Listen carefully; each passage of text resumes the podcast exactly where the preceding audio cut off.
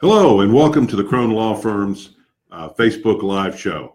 My name is Alan Crone. I'm the founding member of uh, the Crone Law Firm. We're a law firm in Memphis, uh, Tennessee that represents employees, executives, and entrepreneurs in disputes involving their ability to make money.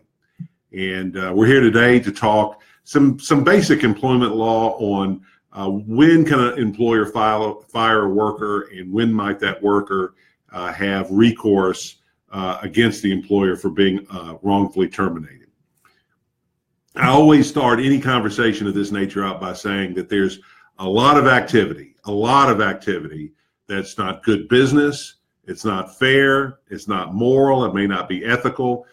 But having said all of that, it may not be illegal either. That may there simply isn't against the law uh, to be a bad manager, to be a bad boss, or to be unfair unless you're being unfair for a particular illegal reason.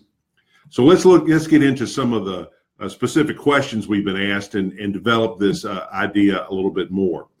First question is that we hear a lot Can an employer fire me for no reason at all? And ironically, the answer to that question is uh, yes. If they're firing you for no reason, then they're not firing you for an illegal reason.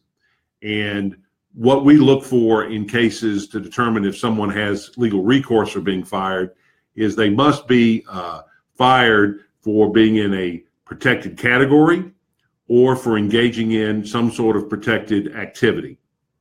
Protected categories are things like uh, your race, sex, national origin, religion, age, color, that sort of thing.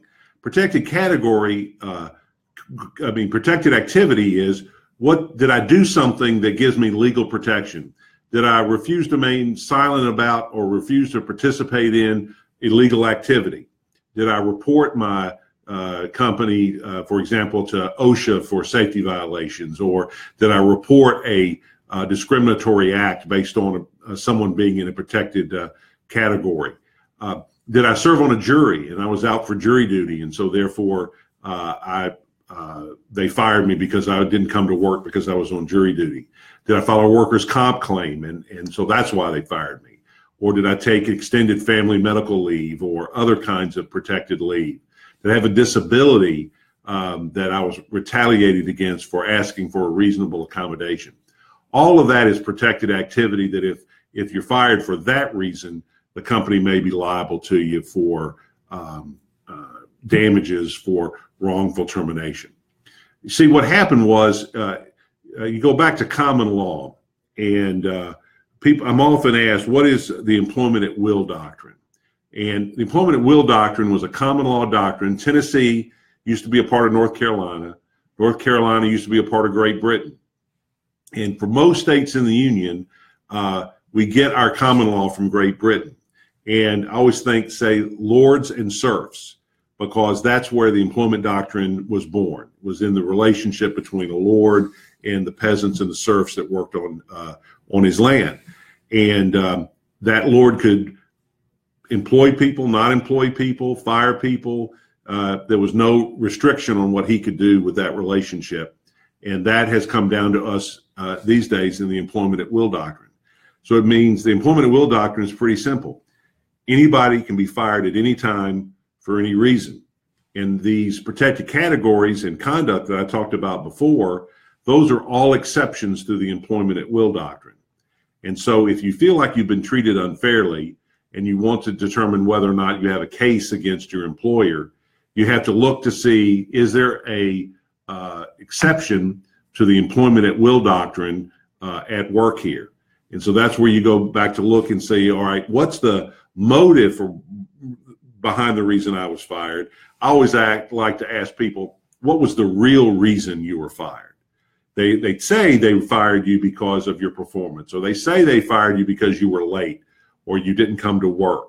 But you may say, no, that's not the real reason because I'm African American and there were white employees who uh, did the same thing I did, reported to the same uh, supervisor I reported to, and they weren't fired. But I and all the other African Americans, when we do that, we got fired.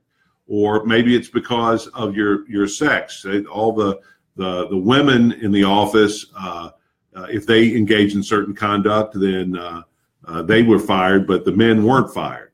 Uh, or my my supervisor made it clear, or the decision maker made it very clear that uh, that he or she had a prejudice or bias against certain kinds of folks and that sort of thing. So you've always got to tie it back. There always has to be a causal connection between your inclusion in the protected class and uh, the uh, adverse employment action, which is usually when people come to see me, is usually uh, termination.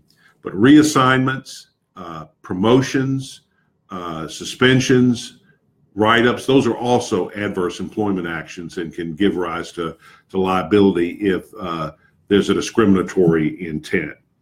Um, so the the illegal reasons to fire somebody would be their their inclusion in uh, those uh, illegal uh, those legal uh, categories. Uh, so what happens? Can I sue my employer if uh, if I'm illegally fired? what do I have to do? Well, anytime that you feel like you're the victim of discrimination, you should report that or, or illegal harassment. You should report that to uh, human resources or your boss or the owner of the company, depending upon the size of the company. But let's say you've been fired, so there's really nobody to report it to. One thing you can do is go, is go to the EEOC, the Equal Employment Opportunity Commission, and file a complaint there. And you need to make sure that when you're filing there, that you can you can factually tie the termination to the uh, discrimination. So you want to be prepared to talk about the real reason you were fired uh, you want to tell the, the, the investigator I was fired because of my my sex or because I uh, reported um, illegal activity or because I complained about uh, illegal harassment or because I went on jury duty or I filed a workers' comp claim or whatever the um, uh, whatever the issue is. The EEOC is charged with investigating all uh, cases of illegal discrimination that occurs uh, in the United States, and they have district offices that do this. So they they have a lot of work to do, and they uh, they tend to focus on particular cases, and what they focus on uh, tends to um, change over time. And so sometimes the EEOC, for whatever reason, even though you may have a meritorious claim, may not take your case. In fact, I'll tell you, I've done this for uh, over 25, almost 30 years and I can count on one hand the number of cases I've been involved in where the EEOC has taken a case uh, and prosecuted it for uh, an individual or a group of individuals. The vast majority of cases, the uh, individual is given a right to sue letter, and then that allows that person then to file that complaint in federal court within 90 days of receiving the right to sue letter to pursue the case in court. So if you file with the EEOC, you really ought to consider going to see a private attorney either before or shortly after you file the EEOC complaint so that that attorney can help you a work with the EEOC to get the best result possible there, but also to start to prepare for the possibility that you may have to file uh, your own um, uh, your own uh, lawsuit, and um, that can be very time consuming, can be very expensive. Uh, but if if if the action has meant that you've been out of work for a long period of time, then you may uh, it's it's definitely worth uh, pursuing if you have a valid claim. And these claims are very dependent on the facts, the factual circumstances uh, of your situation, and so it's very very difficult to compare one case with another. You really have to look at each case standing alone. And so that's why it's important to go see an attorney uh, as soon as you can, uh, because the chances are uh, that the EEOC won't take your case. Um, and even if they do take your case, that becomes the EEOC's case at that point. And they're the ones who call the shots. Now, they've got a great track record for uh, making sure that people are uh, compensated fairly. Um, but it's always good to have your own counsel to help move the process along. So the the the next question is a pretty logical question is well if I file my employer what can I get what's my case worth and these cases particularly in places like Memphis uh, are not nearly as valuable as people think they are uh, oftentimes And the real measure of damage is how long are you out of work? Uh, the main element of damage is what we call back pay and front pay. Back pay is the amount of money you would have made if you hadn't been fired or suffered the adverse employment action. Maybe you were demoted or maybe you were suspended, absent the uh, illegal activity. So, uh, up to the point of the settlement or up to the point of the trial. So let's say you filed your you're fired on January 1st, you file a complaint and the trial happens the following January 1st. Well, then your back pay is one year's worth of damn, uh, one year's worth of salary and benefits. Your front pay is the difference between what you would have made and what you're actually going to make uh, going forward. That's what uh, we lawyers call an equitable remedy. And so it's difficult to determine how far into the future you can get front pay. That money has to be adjusted to present value. So uh, uh, what you do is you hire an expert to help you calculate what that that pay would be. And I've seen um, uh, front pay awards for one year or two years, and I've seen them for five or ten years. Just really depends on your particular situation.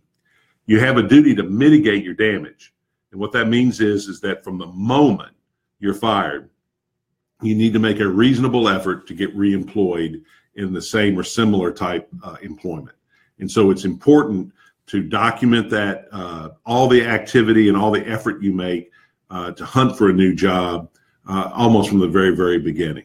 And that's one of the things that we counsel our clients on and help them do is to uh, document every uh, website they visit, every networking phone call they make, every conversation they have about uh, looking for a new job so that um, the, the employer, if they end up suing them, doesn't Monday morning quarterback them on their uh, inability to find another job. Uh, and sometimes it's real easy to find uh, substitute employment, and there's some cases where it's it's nearly impossible. Um, I've had I've had clients where uh, their former employer was literally the only employer within 200 miles of their house uh, where they could perform a same or similar job. But that still doesn't uh, relieve you from the, the obligation to, to look and to try to find substitute employment, even if it's not um, exactly the same. Uh, juries tend to uh, look more favorably on um, litigants who have uh, uh, worked in the meantime, even if it's not at the same job, than somebody who's just sitting at home. But again, every case is different, and uh, it's all a matter of how that is presented. Another element of damage is what we call compensatory damage. In an automobile accident scenario, you might call that pain and suffering. Uh, that's much more difficult to uh, uh, recover in these employment cases unless you have egregious conduct on behalf of the defendant. Because a lot of people think, a lot of people who sit on juries think, well, you know, getting fired is kind of part of life and that's just part of what you have to suffer through if you're going to be in the workforce. And so you don't get nearly as much um, compensation for pain and suffering um, for just what we call garden variety uh, uh, anxiety having been fired than uh, if you've had a medical or a mental um, ramification from it. And that could be anything from stress to high blood pressure to uh, hypertension. Um, uh, that uh, lack of sleep that result in some physical manifestation with with uh, uh some um, uh, medical records or uh, therapy bills, then when you have that situation, you um, you have the ability to get more than just a few thousand dollars. But under federal law, there are caps on that kind of damage, and the caps for smaller companies are two hundred thousand and the caps for larger companies are 300,000. So that's the most you can get. You can't under federal law you can't get punitive damages, although state law is a little more um, a little more uh, uh, generous in Tennessee and other states. Uh, but these are not cases where you see huge verdicts absent uh, some uh, dire circumstances uh, on behalf of the plaintiffs and some really obnoxious uh, conduct on, on, the parts of the defendants. So usually what you're looking for in cases like this is you're usually looking for uh, enough money to uh, get between where you are and where your next job is, and then a little bit of something for the effort, uh, and have your attorney's fees recovered.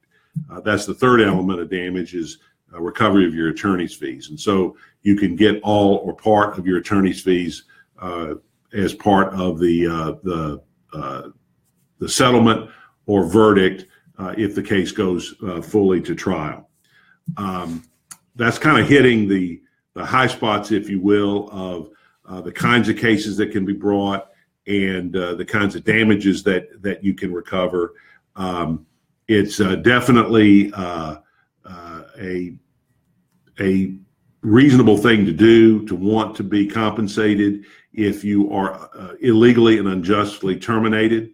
And if you have been and you think that you might have a case, I would encourage you to go to the EEOC, find a private attorney such as the Crone Law Firm uh, to help you evaluate whether or not, in fact, you have a case. I can tell you that uh, we get literally hundreds of calls uh, a month for these kinds of things, and we take only a very small percentage of those cases uh, as clients because, unfortunately, many, many people who are uh, treated very, very poorly and very badly uh, by their employers.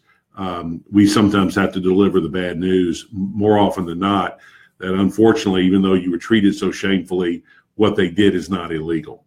Uh, but don't assume that that's your circumstance. Check it out, cross that off your list, and if you have a claim, pursue it.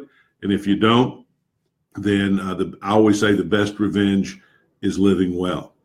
And I appreciate uh, uh everybody watching, and we'll look forward to talking with you next time on our Facebook Live show. Thank you.